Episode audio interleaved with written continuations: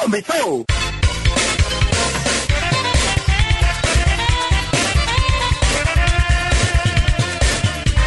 Olá, sejam muito bem-vindos ao episódio 13 do Pizza Roxa, podcast especializado em futebol italiano, apresentado por mim, Vilásio Júnior, pelo também jornalista Luan Santos, programa que já está disponível nas principais plataformas de streaming e você pode assinar para receber a notificação dos novos episódios toda semana em seu aplicativo favorito de áudio. Fala Luan, todos os grandes venceram no fim de semana, a briga por competições europeias segue emboladíssima.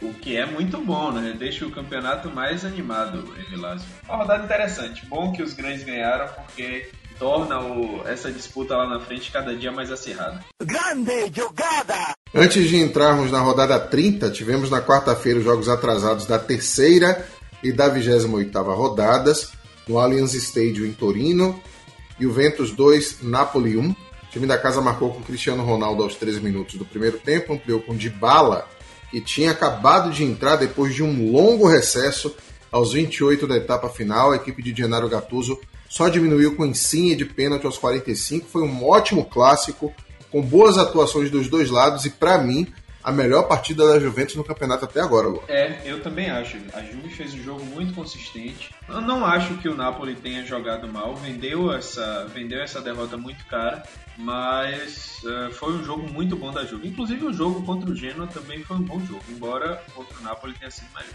No Giuseppe Meazza de San Siro, em Milano, deu óbvio Internazionale 2, Sassuolo 1, gol de Lukaku aos 10 minutos do primeiro tempo e Lautaro Martinez ampliou para a líder aos 22, a dupla entrosadíssima aí. Os visitantes só diminuíram aos 40 contra Oré. Novamente, partida segura do time de Antônio Conte, que deu o ritmo que quis a partida. É, é o que a Inter tem feito no campeonato. A Inter costuma controlar o ritmo do jogo. Quando ela quer aumentar, ela aumenta. Quando ela quer reduzir, ela reduz. E foi o que aconteceu. É, o Sassuolo novamente jogando sem seus dois principais jogadores. Resistiu bem a Inter, mas a, a superioridade da Inter é uma coisa que, que mesmo resistindo é difícil de segurar. Aí sim, na rodada 30 no sábado, Spezia 3, Crotone 2. Os visitantes abriram o placar aos 40 da etapa inicial com Didi. Um golaço com direito a matada no peito e uma virada impressionante que encobriu o goleiro. Forte bomba! Para mim, o mais bonito da rodada. Verde empatou para os anfitriões aos 18 da etapa final. Simi, ele, mais uma vez colocou o time da Ligúria à frente aos 33, mas aí veio a incrível virada bianconeira que começou com o Maggiore aos 44 do segundo tempo e nos acréscimos aos 47, Elite decretou a vitória para o time da casa com assistência do travessão. Não faltou emoção, Luan, no jogo. É, pois é, não faltou emoção. Jogo, esse jogo foi muito movimentado. Uh, o primeiro tempo muito bom, lá e cá, as duas equipes muito bem. E no segundo tempo a Spezia conseguiu uma, uma, uma, virada inacreditável, né? O jogo já parecia tá morto, acabado, e, o, e a equipe do Spezia conseguiu uma virada incrível. E do lado do Crotone, mais uma boa atuação do Simi, né? Do atacante Simi, que marcou de novo tem feito um campeonato espetacular, né? Tá no nível acima do Crotone, né? Tigre não sai da zona e ele marca toda a rodada. Toda rodada, pois é. E o Didi, hein? Que pintura. É, pra mim, o gol da rodada. Concordo. Logo depois, Parma 1, Milan 3, Rebite abriu a contagem rossoneira logo aos 8 minutos do primeiro tempo. QCE ampliou aos 44. Na etapa final, aos 15, Ibrahimovic foi expulso. E os donos da casa se empolgaram e diminuíram aos 21 com Galiolo. Mas aí, Stefano Pioli tirou a corda do pescoço nos acréscimos com gol de Rafael Leão após contra-ataque puxado por Daló aos 49. O Milan suou, sofreu, mas voltou a vencê-lo o Milan gosta de se complicar, né? Às vezes começa bem as partidas, abre o placar, mas vai ali, faz uma bobagem e, enfim, acaba tomando empates inacreditáveis. Eu achei que esse jogo seria um jogo desse, porque tava, o jogo estava tranquilo, controlado, até a expulsão do Ibrahimovic, que foi a segunda expulsão do Ibrahimovic no campeonato, a primeira foi no clássico contra a Inter. E logo depois da expulsão, o Parma fez o gol e o Milan passou maus bocados. Mas o gol de Rafael Leão lá nos acréscimos deu uma vitória importante para o Milan no campeonato. Foi mais suada do que o Milan imaginava. Né? Fechando o sábado, Udinese 0, Torino 1. Gol do Toro foi marcado por Belotti de pênalti aos 16 minutos do segundo tempo. Triunfo importantíssimo em um jogo duro para o time de David Nicola e se distancia cada vez mais da zona de rebaixamento. O time de David Nicola conseguiu uma vitória. É, olha, é, é, você viu o jogo? Eu vi o jogo. Rapaz, é, o Torino sofreu por esse resultado, porque eu achei que a Udinese ia vencer a partida. Até mais pelo primeiro tempo, embora o, o Torino tenha jogado muito bem. Me lembrou aquele Torino do começo, logo de Davi Nicola, que o Torino estava com a defesa muito segura e um ataque muito eficiente. Então conseguia defender muito bem aquele jogo do Cagliari, inclusive foi isso, né? O Cagliari massacrou o jogo inteiro e o Torino conseguiu uma, uma vitória com gol no final. Mas o que importa é, é ganhar, né? Na situação que o Torino está, cada ponto é precioso. E a Udinese fez um bom jogo, mas uh, quem levou a vitória, quem levou os três pontos foi o Torino de David Nicola. Depou teve inclusive uma chance no segundo tempo que eu pensei que ia empatar o jogo, um tirombaço de fora da área, mas o goleiro foi lá, catou firme no campo. É, e mais uma, uma boa atuação de, de Rodrigo Depou. Ele realmente. Eu não lembro de um jogo que eu diga que tenha sido muito ruim, ou enfim, de um, de um, nível, é de um nível um pouco abaixo de Depou. Ele joga na média e às vezes bem acima da média. No domingo, Inter 1, Cagliari 0. Depois de um show do goleiro Vicário, que é reserva de crânio, o único gol só saiu aos 32 do segundo tempo, isso mesmo, com Darmian, que completou uma bela jogada de Hakimi pela ponta direita. Ele tabelou com o Lukaku e recebeu de volta o passe, fruto de um pivô espetacular do belga, especialista nesse tipo de jogada. Foi uma partida duríssima para os comandados de Antônio Conte, que celebrou a vitória como se fosse a conquista do título, Lu. É porque foi uma das vitórias mais difíceis da Inter nesse campeonato. Sofreu, sofreu muito para ganhar, porque o Cagliari defendeu muito bem, conseguiu defender muito bem. A defesa estava muito bem postada e quando a Inter conseguia furar esse bloqueio defensivo, parava no goleiro Vicário. Mas uh, o gol do, o gol do Darmian foi um, um alívio para ele, que pressionou o jogo inteiro. É, o gol poderia ter saído no primeiro tempo, não saiu. Voltou para o segundo tempo no mesmo ritmo, mas o gol só foi sair já no finalzinho. Para mim, Evilás, a metade do gol tem que ser dada pro, pro Hakimi, né? Que deu uma assistência belíssima pro, pro Darmian. Acho que metade do gol é dele. Verdade. Ainda no domingo, Verona 0, Lazio 1, mais uma peleja duríssima, um jogo truncado. E o gol solitário, Salvador de Milinkovic Savic, aos 47 da etapa final. O time da capital se mantém na briga, Luan.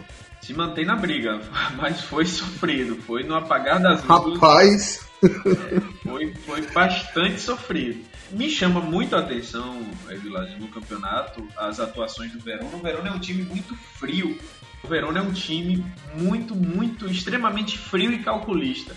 É um time que tem um sistema defensivo, e aí eu não falo só a defesa, não só os jogadores que jogam atrás, mas o time todo, o coletivo do time defensivamente é genial, porque eles marcam muito bem e eles marcam em bloco. E eles são muito frios. Então, mesmo com. E olha que a Lazio jogou com o seu trio sensacional, né? Que é o Immobile, o Luiz Alberto e o Milinkovic Savic. Immobile, inclusive, mais uma vez passou em branco e meteu uma na trave. Né? Na trave, mas não fez gol, né? Passou em branco. Então, assim, mesmo com esse trio, que é um trio extremamente talentoso, o Verona suportou muito bem. Não teve uma pressão tão grande, obviamente, que a Lazio tentou muito rondou muito a área, mas não conseguiu furar o bloqueio e o Verona estava ali só esperando uma chance de um contra-ataque ou algo é, que pudesse lhe render uma vitória, mas uh, vendeu cara essa derrota. O, enfim, a Lazio conseguiu um gol com, com, uma das suas estrelas, que é o Milinkovic Savic, um ótimo jogador. Mas marcando de uma forma inusitada, de cabeça. De cabeça, pois é. E o forte dele, o forte dele são aqueles chutes de fora da área. Exatamente. Mas o Marco Silvestre pouco trabalhou e o Verona errou muito pouco no jogo. Errou muito. É, é isso é o Verona no, no campeonato, né?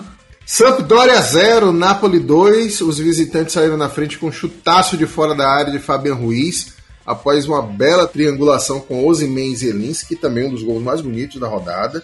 e deu números finais ao confronto aos 42 do segundo tempo com Ozyman após assistências de Mertens, que estava no banco, entrou no finalzinho. Após o primeiro tempo controlado, o time de Gennaro Gattuso levou susto na volta do vestiário e teve até um gol de Tosby da Samp, invalidado pelo VAR, que pegou um lance de falta tripla no que seria o empate. Mesmo assim, quase deu mole pro azar, mas resultado importantíssimo para os planos do Napoli de voltar à Champions League. Luan. Muito importante. Eu acho até que, embora a, Samp tenha conseguido o gol, né, mas foi anulado, eu acho que o, o, o Napoli controlou bem o resultado. Destaque nessa partida para mim pro Osimhen, não só pelo gol, mas pelas boas atuações. Ele voltou da lesão muito bem. Tem feito bons jogos, tem participado bem do, do, das partidas do, do Napoli o pitaco do irmão lá para Gattuso parece que funcionou, né? e o Ventus 3, Genoa 1, início de jogo avassalador da equipe de Andrea Pirlo, com gols de Kulusevski aos 4, depois de bela jogada de quadrado pela ala direita, e Morata aos 22 do primeiro tempo, um lance inusitado, uma arrancada impressionante de Chiesa no vacilo da zaga, e aí Cristiano Ronaldo sem goleiro, sem nada, bateu displicente e acertou a trave. E sobrou na feição do Morata que não desperdiçou. Na etapa final, Escamaca diminuiu de cabeça aos quatro em uma bobeira da defesa na cobrança de escanteio. E Maquini, com assistência do brasileiro Danilo, deu números finais ao duelo aos 25. A Juve chegou a sofrer um calorzinho depois dos 2 a 1 com belas defesas de Chesney em chute de Escamaca e Piaca, que ainda mandou sobre a meta uma ótima chance também sozinho, mas controlou bem a partida ao fazer os 3 a 1 É, mais um gol de, de falha da defesa da Juve. Nos últimos jogos a gente tem visto. Teve aquela lá, aquela entregada do Arthur. Contra o Benevento. Contra o Benevento foi outra entregada e agora mais uma falha. Mas por sorte já tinha já estava 2 a 0 Fez o primeiro tempo muito seguro, entrou em campo muito segura. Entrou parecendo que ia dar uma goleada histórica no Genoa. Pois é. Mas... E aí, como sempre, né? Depois do segundo gol, puxou o freio de mão. Puxou o freio de mão. E não precisa, porque agora a Juve só tem o campeonato italiano pela frente. Não tem mais nada. A hora de dar o gás é essa. Enfim, jogando desse jeito, mais seguro, eu acho até que se a Inter não tivesse tão à frente termos de pontuação e de, e de desempenho, acho que a Juve poderia ameaçar como fez, né, em outras viradas, em outras edições do Campeonato Italiano. Mas nessa eu acho que não vai dar mais não. Roma 1, Bolonha 0, depois do time de Mihailovic amassar, criar várias chances, ter 238 escanteios ao seu favor e perder gol atrás de gol, ainda mais com a jornada inspirada de Mirante, Borra Maioral, que fazia tempo sem marcar, já tinha mais de um mês, balançou as redes aos 44 do primeiro tempo ao aproveitar um contra-ataque que foi fruto de um vacilo da meia cancha Rosso Blue. No segundo tempo, o jogo ficou mais equilibrado, com poucas chances. A melhor delas para a equipe de Paulo Fonseca, que soube administrar o resultado. Fato aqui, mesmo sem ter aquela atuação após mais de um mês, com um empate e duas derrotas nos últimos três jogos.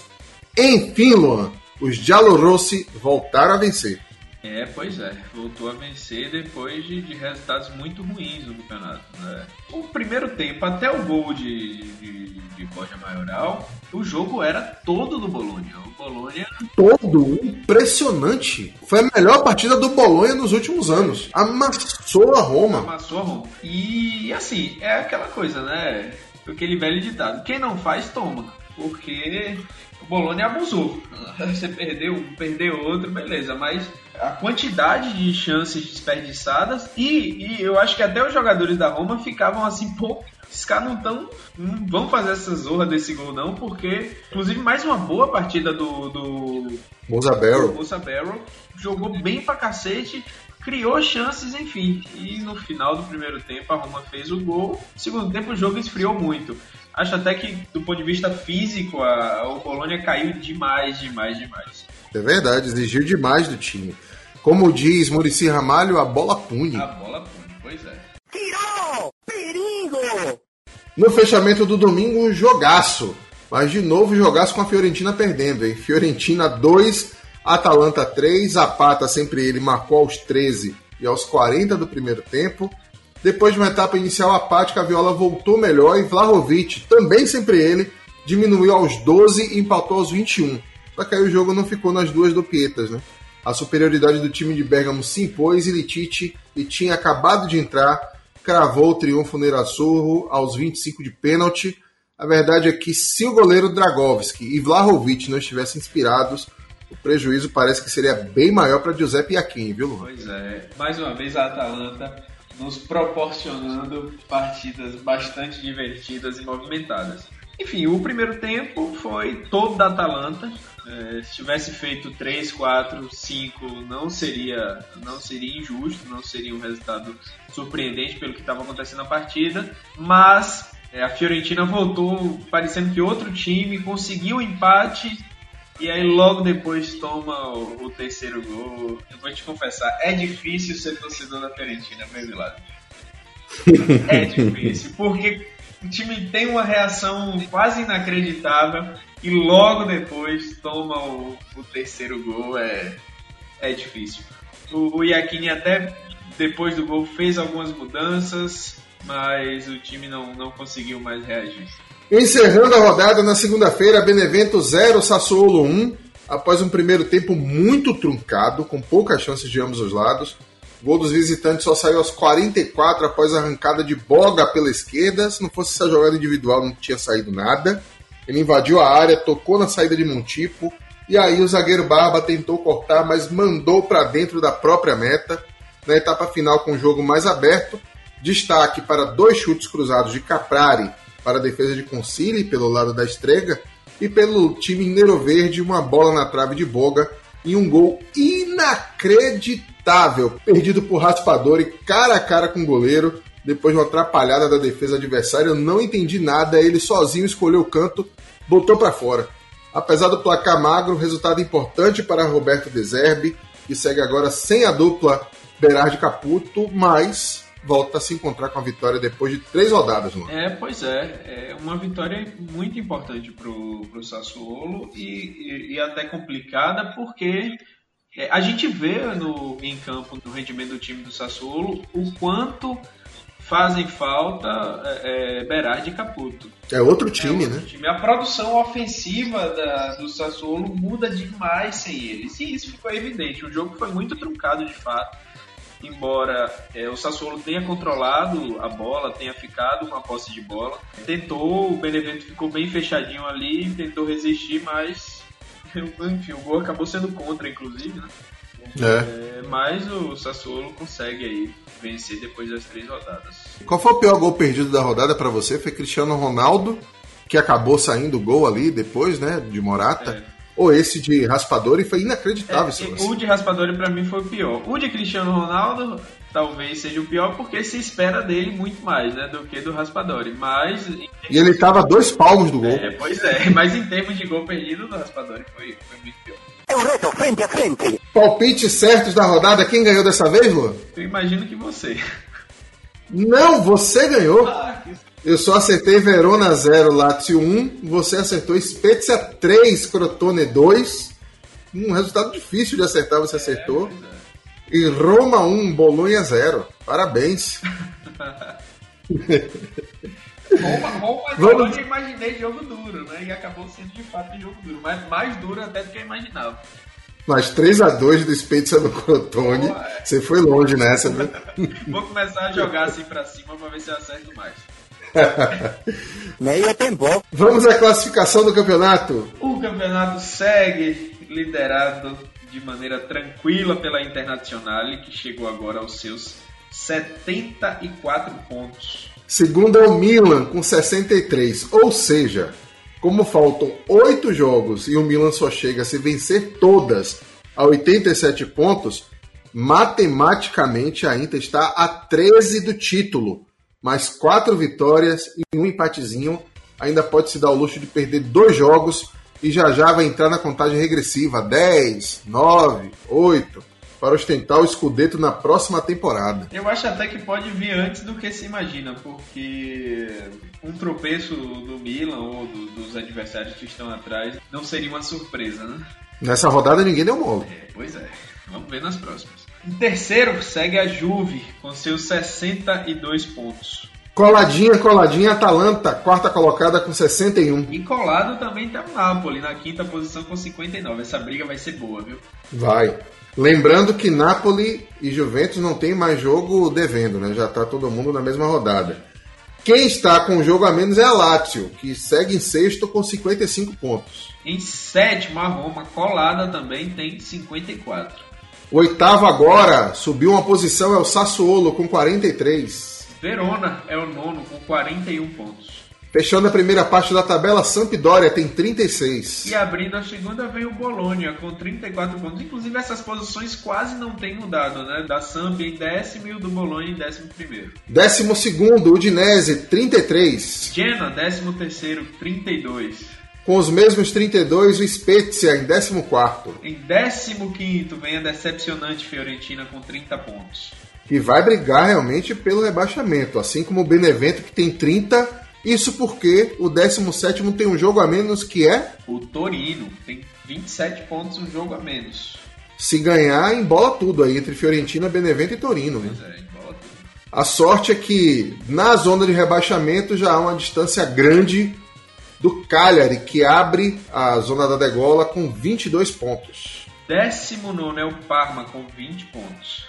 Crotone, apesar das boas atuações de Simi, já era 15 pontos, é o último colocado. É, eu acho até que a situação do Cagliari também é muito difícil. É, são muitos pontos atrás, é, faltando só oito rodadas. O time teria que ter um rendimento quase que milagroso diante do, do que tem acontecido aí no campeonato. Vai ter que jogar como a Inter, né? Jogar como campeão. Pois é. Vamos à artilharia do campeonato, seu Luan. Segue com Cristiano Ronaldo, que podia ter ampliado sua vantagem com aquele gol inacreditável, mas segue ali na ponta com 25 gols e duas assistências.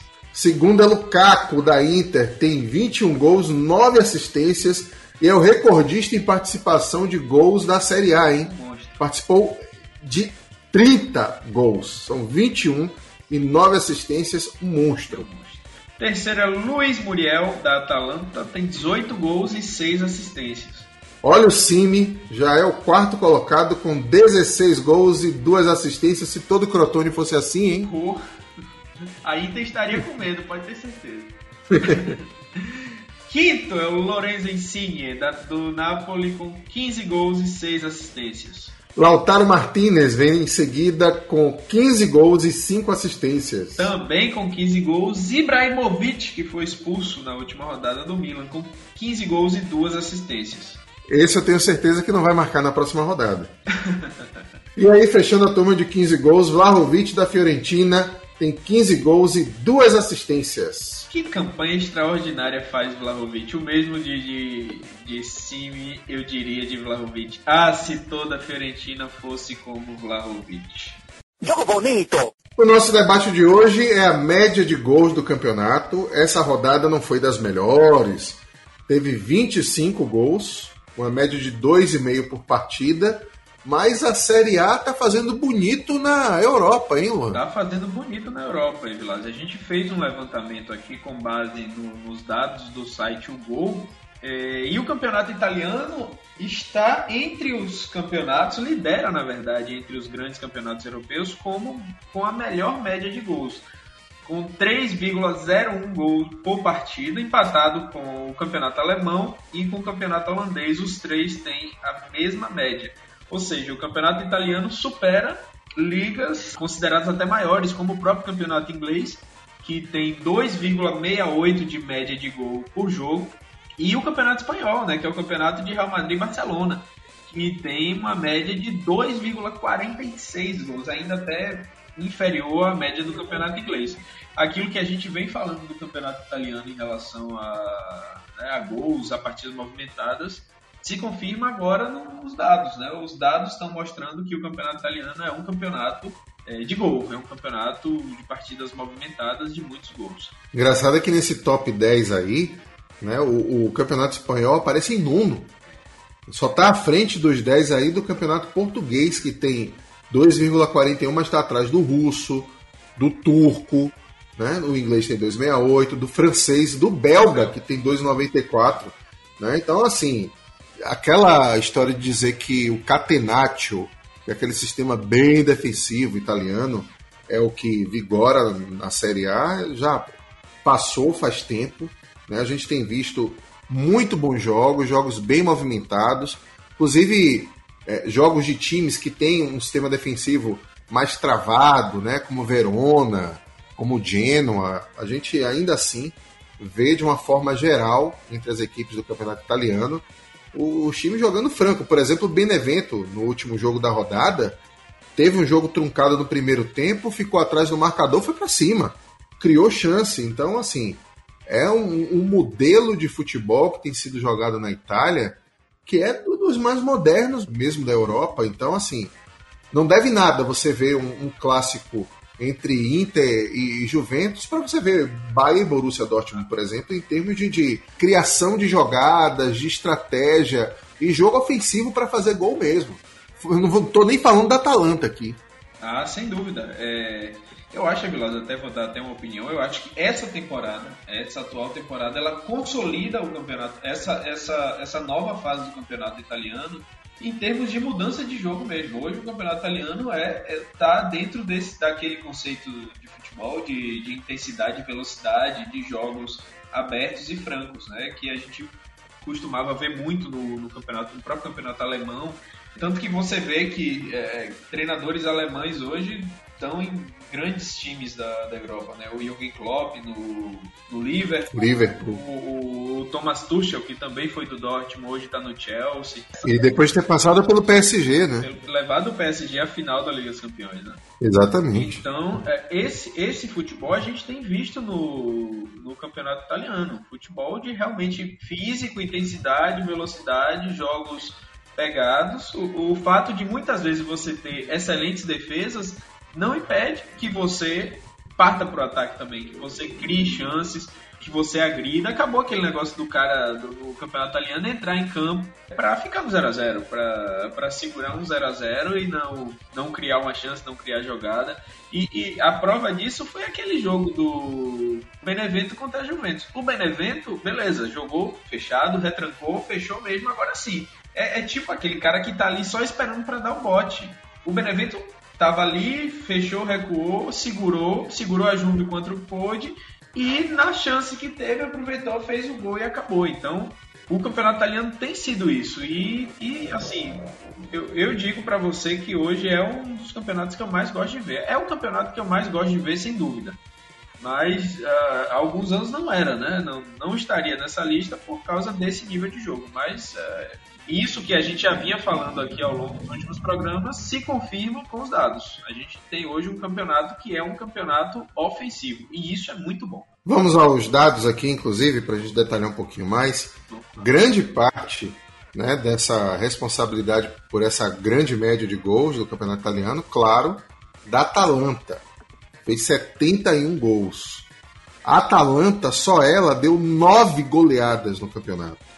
E o Crotone sofreu 77 gols no campeonato. Então, só entre Crotone e Atalanta aí você já tem uma grande média. Mas o que a gente pode perceber também né, é que o pior ataque hoje da Série A é do Parma.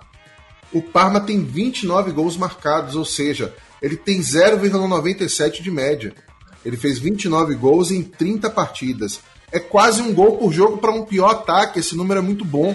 Da mesma forma, a melhor defesa, que é a Juventus, tem 27, ou seja, também tem quase um gol sofrido por partida, 0.9. Então, isso é fruto de um campeonato onde se balançam muito as redes, viu, Lô? É, se você, por exemplo, é, Vilazo, comparar com o campeonato inglês, que é hoje considerado o melhor campeonato do mundo, você tem o Sheffield United, que é o pior ataque. Tem somente 17 gols feitos. Imagina. E o segundo pior é o Fulham, que tem 24, ambos então abaixo do, do Parma. Inclusive está uma rodada à frente do campeonato italiano.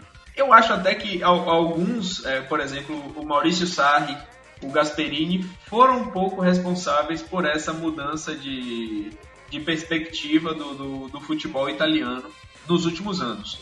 E para mim, esse novo momento do campeonato italiano vai se consolidar quando uh, os times italianos começarem a fazer mais sucesso nos torneios continentais. Quando a gente tiver os times italianos de volta, embora nos últimos anos a Juve né, tenha estado presente em final, em semifinal, uma participação melhor mesmo e até quem sabe vencer um torneio continental, aí eu acho que isso de fato vai se consolidar. Tem outro detalhe aqui, dentro do que você está falando, a prova de que Maurizio Sarri e Giampiero Gasperini têm grande contribuição. Qual foi a temporada mágica da Atalanta até esta? A anterior? A anterior. É. A média de gols foi a recorde da história da Série A, desde a formulação do, dos 20 times em jogos de pontos corridos. 3,04 foi a média. Esse ano já está próxima dessa média. E aí a grande contribuição foi da Atalanta. E Maurizio Sarri, com aquele time que Higuaín fez o recorde de 36 gols da Série A, foi a 16-17. Naquele ano tinha sido a segunda melhor média, 2,96. Então está comprovado em números a contribuição de Sarri e Gasperini para esse jogo mais ofensivo no futebol italiano. É, inclusive o, o próprio estilo de jogo do, do Maurício Sarri no Napoli ganhou até um apelido, né? Era o Sarri Ball. O Sarribol. Sarribol, que era esse jogo louco de, de frenético, né? De, de, de, muita intensidade, velocidade. Os, os caras quase não paravam com a bola no pé, rodavam muito e, enfim. Que foi o que levou o Sarri para o Chelsea, embora no Chelsea eu acho que ele tenha sido um pouco injustiçado. Mas realmente esses dois caras, eles acredito que eles mudaram um pouco a forma de ver o futebol na Itália. E acho até que eles inspiraram o, o Deserbe da, do Sassuolo, porque o Sassuolo já vem de algumas temporadas com um jogo muito curioso, muito ofensivo também. Né? E de muita posse de bola, de muita troca de passe. É, claramente o Roberto Deserbe, que é, é mais novo, hum. tem inspiração nesses caras. Ah, sem dúvida, sem dúvida. Percebo muito isso. E, e, isso tem se materializado em resultados. O, o Sassuolo costuma estar ali na, na, parte de cima da tabela e não tem o poderio financeiro que outras equipes têm, como a Fiorentina, por exemplo, que contrata, contrata, contrata, mas não consegue é, é, brigar na parte de cima como o Sassuolo tem brigado nos últimos anos. Mas o Sassuolo hoje consegue peitar os times grandes. Ah, e é um crescimento que é progressivo, né? Se o time continuar nessa com uma filosofia de jogo muito clara e com jogadores que se encaixam nessa filosofia. É bom o campeonato porque movimenta. Eu acho que também um pouco dessa média de gols é, alta do campeonato a gente deve também ao Sassuolo. E, enfim, o próprio time tende a ter bons resultados aí no futuro. Tempo extra! Vamos então aos palpites da 31 rodada, Celuna? Vamos lá. A 31 a gente só vai ter jogos no fim de semana, começa no sábado 10 da manhã, Etsushida Crotone Udinese. E jogão. O Crotone afundada, Udinese bem com Depô. Sim, vai marcar. Eu vou de empate, eu vou de 2 a 2 Eu acho que dá 2 a 1 para Udinese com um gol de cima para o Crotone. Mesmo horário, Luigi Ferrari, Sampdoria Verona. Bom jogo também. A Samp tá sofrendo no campeonato. O Verona é um time muito equilibrado. Acho que o Verona vai surpreender. 1x0 pro Verona. Pra mim dá empate nesse jogo, 1x1. Uma da tarde, no Mapei Stadium, Città del Tricolore, em Reggio Emilia, Sassuolo, Fiorentina. Eu queria poder. Será que Berardi e Caputo voltam? É, essa é a expectativa. Como torcedor da Fiorentina, eu prefiro que não, mas como adorador do futebol, com certeza vai ser ótimo vê-los em campo. Eu acho que o Sassuolo ganha, independente da presença deles. Eu vou, eu vou apostar no 3x1. Pra mim dá empate nesse jogo, 1x1. Parece que pelo menos Berardi não volta. Caputo talvez volte, pelo que a gente tem lido aí na imprensa. Se a dupla entrar, eu acho que o seu 3x1 vai. Se não tiver a dupla, a Fiorentina pode emparelhar esse jogo aí. 13h45, fechando o sábado na Sardenha Arena. Jogo de desesperados, Cagliari Parma. Jogo dos desesperados, é, o Parma tem complicado nas últimas rodadas, mas eu vou, eu vou apostar na vitória do Cagliari. É, eu acho que o Cagliari vence 2 a 1 Merece, né? Até pela partida que fez diante da Inter, jogou de igual para igual, apesar de estar tá é. lá embaixo na zona de rebaixamento. Foi dos jogos mais difíceis na Internacional. Pois é. Eu acho que da Cagliari também. 3 a 1 Domingo, 7h30 da manhã, Giuseppe Meazza de San Siro, Milan Genoa. Bom jogo, jogo complicado pro Milan, mais difícil do que eu acho que eles podem esperar, mas acho que vence. 2 a 0 pro Milan. Vou de 2 a 1 Milan. Domingo, 10 da manhã, briga direta pela terceira posição. Guilherme Stadium em Bergamo se enfrentam Atalanta e Juventus. Que jogaço, que jogaço. Vai ser o futebol agressivo da Atalanta contra o pragmático da Juve. Eu acho que a agressividade vai vencer. 3 a 2 De novo 3 a 2 vai ser o terceiro 3 a 2 consecutivo da Atalanta. Pois é. Eu vou num 2 a 2 nesse jogo. Domingo, 10 da manhã também, Renato Dallara, Bolonha Spezia. Bom jogo, bom jogo. O Spezia tá animado. O Spezia tem jogado mais animado nessas últimas rodadas. O Bolonha é um ótimo, bom time, mostrou contra a Roma isso. Eu acho que vence, viu? 1 a 0 Botei 2 a 1 pro Bolonha aqui. Domingo, também 10 da manhã, duelo dos irmãos Inzaghi no Olímpico de Roma, Lazio Benevento. Jogão, jogão, duelo dos irmãos. É, eu vou apostar de novo que Immobile volta a marcar e aposto na vitória do, da Lazio. 3x1. Eu tinha colocado 3x1, bandido. Aqui. então eu vou no 3x0 mesmo. Pela ineficácia ofensiva do, do Benevento no, no jogo diante do, do Sassuolo, eu acho que Immobile tá merecendo, inclusive, né? Porque fez gol pela seleção, tem feito boas partidas, só que tem ou parado nos goleiros ou na trave, é. né? Como foi na última partida. E ele tá agoniado para fazer esse gol, né? Eu acho que nessa vai sair. Também acho. Uma da tarde, Olímpico de Torino, Torino-Roma. Bom jogo também, viu? A Roma tá, não tem jogado nada, o Torino tá em franca recuperação. Uh, eu acho que o Torino vai complicar para Roma. Um, um a um, vou de empate. Para mim, até o castigo do jogo do Paulo Fonseca, que tá bem chinfrim, 2 a 1 Torino. E fechando a rodada, 3h45 da tarde, estou todo arrepiado aqui.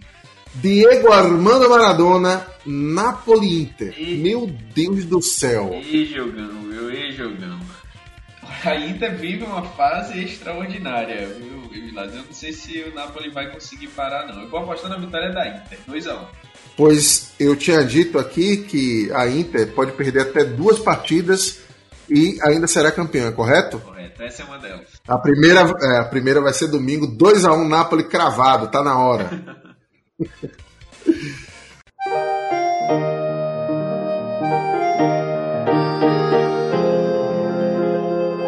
Vamos então à dica cultural da semana, Luan? Vamos lá. Em homenagem a Nápoles de novo, vamos ali para a região da Campânia Pompeia e Herculano. Sabe o que são essas cidades? Sei, nunca visitei, tá na minha lista, mas conheço. Pois é, são duas cidades preservadas pelas cinzas do vulcão Vesúvio, o Monte Vesúvio, que teve erupção em agosto de 79 depois de Cristo, causou ali quase que a extinção de toda a população ali do entorno do Monte Vesúvio e descobriram né, as cinzas de Pompeia em 1748. Um fazendeiro de vinho, mexendo lá, conseguiu encontrar vestígios de uma cidade, fizeram a escavação e estava lá a cidade de Pompeia, que tinha sumido do mapa depois da erupção do Vesúvio.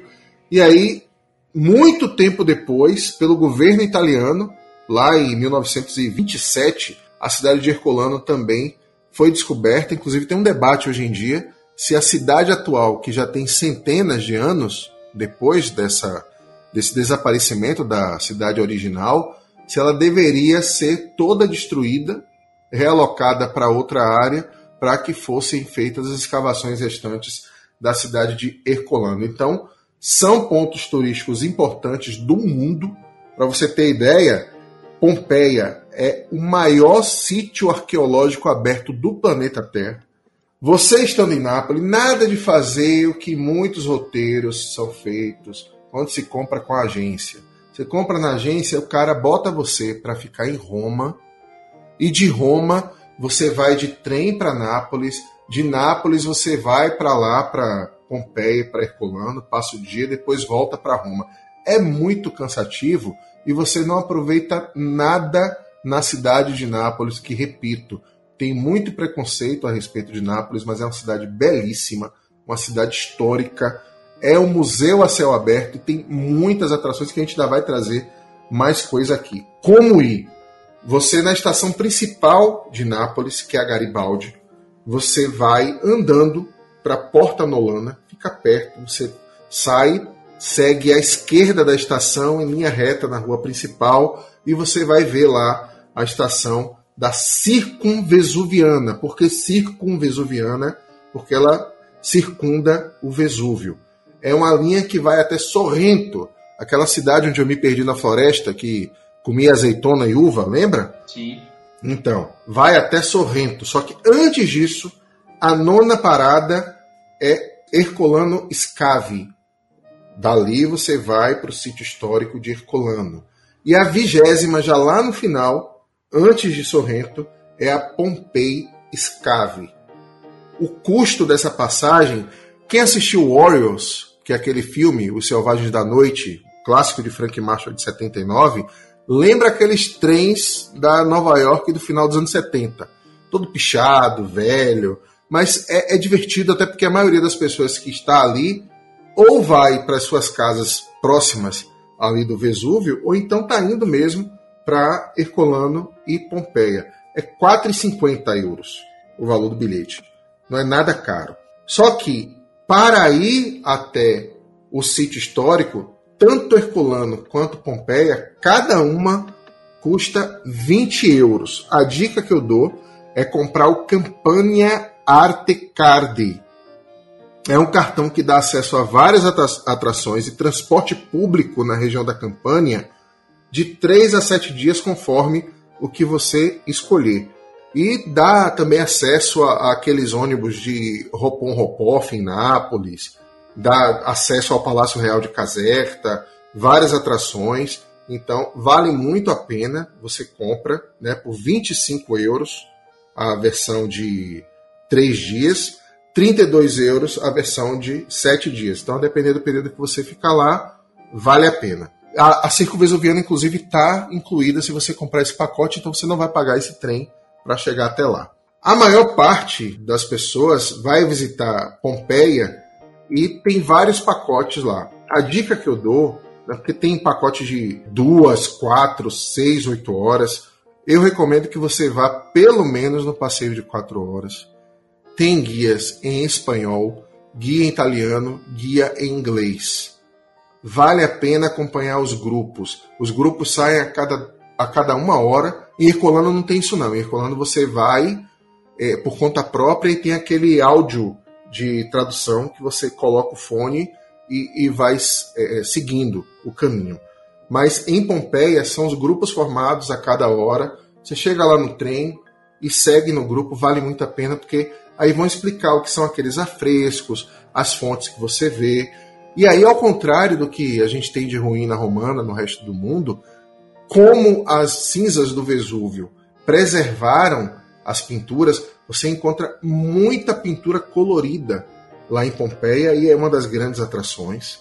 E, claro, em Herculano você ainda tem mais do que Pompeia. Em Pompeia são poucos os pontos, mas em Herculano tem uma caverna em que você vê os corpos das pessoas petrificadas. Parecem estátuas, Luan. É uma coisa impressionante. Eu, eu imagino. É, inclusive, Pompeia é um dos lugares que eu mais quero visitar na Itália. Quis muito na última vez mas por causa do tempo a gente queria, teria que ter um pouco mais de tempo para conhecer tudo, porque para mim era preponderante que a gente não fizesse uma viagem corrida, acabamos tirando da lista. Mas até, até pelo interesse histórico, eu gosto muito de história, Pompeia é um lugar riquíssimo em história. Né? Agora sim, Herculano, a dica que eu dou é porque, apesar de não ser tão famosa quanto Pompeia, que é realmente maior, e se você tiver tempo para ir apenas a uma, eu digo, vá para Pompeia. Sim. Mas se tiver tempo para ir às duas, vale a pena conhecer Colano também, porque ela é mais preservada, porque foi descoberta mais recentemente, com mais tempo lá isolada, e foi atingida pelo vulcão de uma forma mais delicada. Então, foi proporcionalmente a cinza acabou preservando a maior parte da arquitetura da cidade. Então, ela é menor, mas ela é mais preservada. Inclusive, quem tem a curiosidade de ver aquelas cenas que a gente vê em filme dos corpos petrificados depois da erupção do Vesúvio, lá em Herculano dá para ver melhor do que em Pompeia em relação aos corpos. Agora, em Pompeia, você tem uma coisa que é inusitada, que são as pinturas de arte erótica e esculturas de arte erótica. São muitas que estão por lá, os arqueólogos ficaram curiosos de ver aquilo. E aí eu tenho uma dica complementar. Lembra que eu falei sobre Nápoles? Sim. Se a pessoa, em vez de ir para Roma, for para Nápoles, se se encantar e achar curiosa a questão da arte erótica de Pompeia, boa parte do acervo da arte erótica de Pompeia está exposta no Gabinete Segreto, que é o, gab o gabinete secreto do Museu Arqueológico de Nápoles, que tem uma estação que fica na porta do museu, que é a Stazione Museu Nazionale, que é na linha 1. A entrada lá é 10 euros, 5 para meia, né, inclusive de estudante, 2 euros para jovens de 18 a 25 anos e gratuito para quem é profissional de educação, além de pessoas com deficiência. E aí, como eu tinha dado a dica no início para você pegar aquele Campania Card, uhum. se você tiver ele, você vai de graça. Tem uma seção do museu, que é um museu belíssimo, com várias esculturas romanas, época dos imperadores, tem uma parte de numismática fantástica, tem também múmias egípcias, mas tem o gabinete secreto, que é realmente o local mais visitado do museu e é curiosíssimo, que é uma sala toda dedicada à arte erótica de Pompeia. Vale muito a pena. Essa é a minha dica de hoje, seu Luan Santos. Sensacional, já vou levar para minha próxima viagem. Só para pontuar, a última erupção do Vesúvio foi em 1944, só que em homenagem a ele, a torcida do Napoli até hoje, em todo jogo, solta fogos na hora dos gols quando tem torcida, dizendo que é o vulcão que está entrando em erupção. Sensacional.